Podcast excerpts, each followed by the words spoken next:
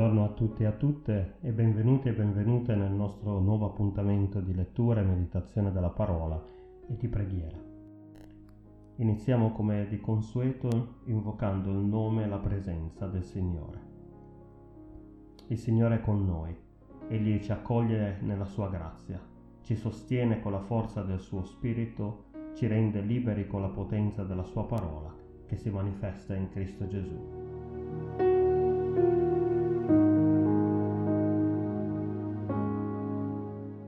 Leggiamo alcuni versetti del Salmo 26. Fammi giustizia, o oh Signore, perché io cammino nell'integrità e confido nel Signore senza vacillare.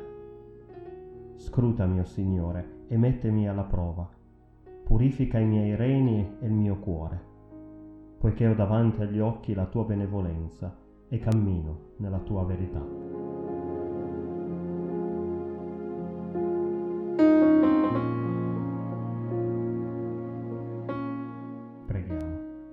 Signore Padre Santo, potremmo essere intimoriti dal sapere che tu puoi scrutare i nostri cuori e scovare anche i segreti più nascosti, persino quelli occulti a noi stessi o quelli che in ogni modo cerchiamo di nascondere agli altri. Vorremmo poter dire, come il salmista, che anche noi camminiamo sempre nell'integrità e in ogni tempo confidiamo in te senza vacillare. Ma la realtà, o oh Padre, è che molto spesso siamo molto distanti da quello che tu vorresti che fossimo e che anche noi stessi vorremmo essere. E troppe volte abbiamo fallito nel confidare in te con tutto il nostro cuore. Per questo, Signore, non possiamo fare a meno di affidarci completamente alla tua grazia e alla tua misericordia, sapendo che quando tu vieni a noi, tu non ci tratti secondo la nostra giustizia, ma solamente per la giustizia di Cristo, dal quale siamo rivestiti. Purifica il nostro cuore, Padre, trasforma la nostra mente e rendici sempre attenti alla tua parola e aperti all'azione del tuo Spirito in noi. Per Gesù Cristo nostro Signore.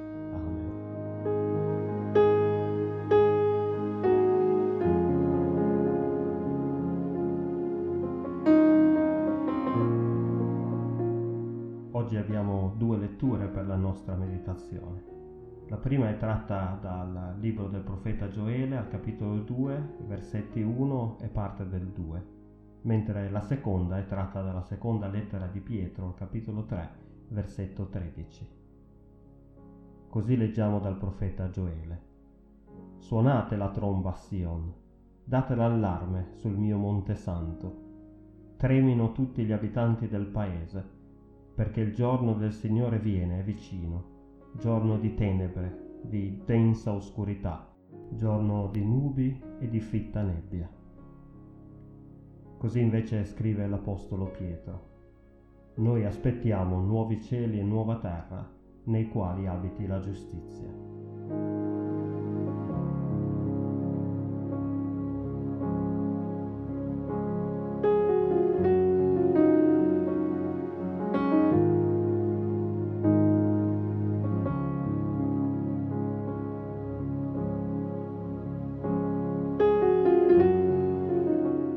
Giorno del Signore nel linguaggio profetico è un giorno da attendere con speranza, sì, ma anche con un certo timore.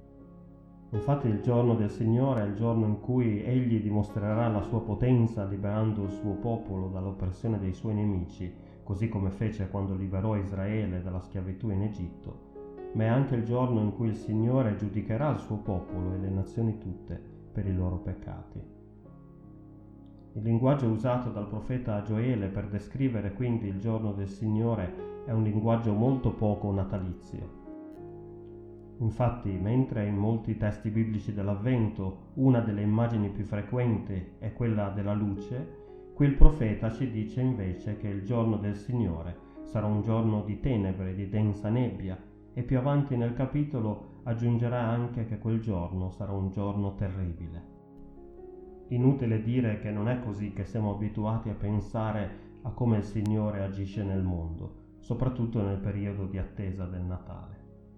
Infatti siamo abituati a considerare l'azione del Signore come amorevole, ricca di bontà e misericordia, tralasciando però il fatto che quando il suo regno verrà portato al pieno compimento ci sarà anche un giudizio.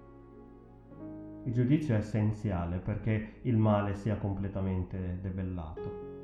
Infatti, se non ci fosse giudizio, vorrebbe dire che le cose andrebbero avanti come sono sempre andate, che non c'è niente che deve essere giudicato come malvagio e che necessita di essere fermato totalmente. Per questo motivo quelli che aspettano il compimento del regno di Dio in questo tempo e fino alla sua venuta sono chiamati a ravvedersi continuamente, a cercare sempre il Signore e a seguire colui che ha già inaugurato il regno e che ha già iniziato questo giudizio sul male e sul peccato.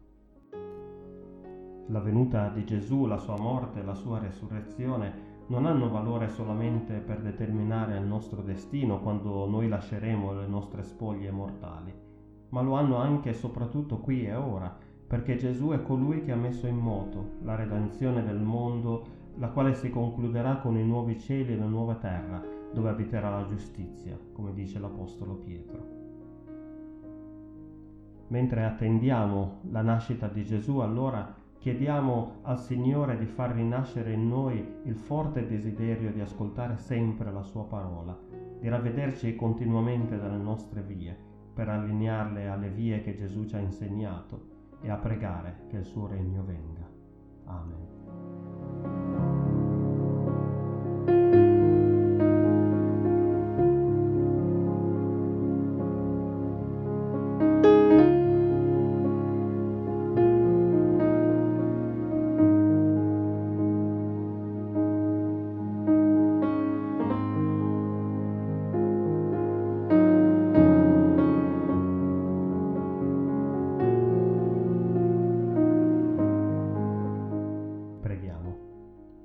Signore Padre Santo, ti ringraziamo perché sappiamo che tu stai portando a compimento il tuo regno, anche se a volte noi facciamo fatica a scorgere i segni della tua azione redentrice.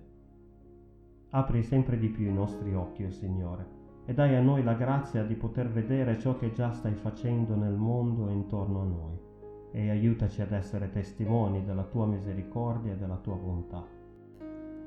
Riempici con il tuo Spirito, Padre, così che noi possiamo ravvederci continuamente dalle nostre vie e metterci alla sequela di tuo Figlio Gesù Cristo, nel cui nome ti preghiamo e a cui insieme a te e al tuo Spirito siano lode e gloria in ogni età. Amen.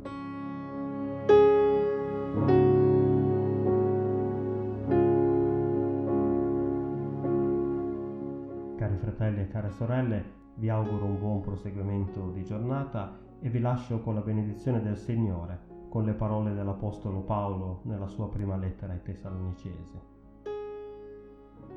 Ora il Dio della pace vi santifichi egli stesso completamente, e l'intero essere vostro, lo spirito, l'anima e il corpo, sia conservato irreprensibile per la venuta del Signore nostro, Gesù Cristo.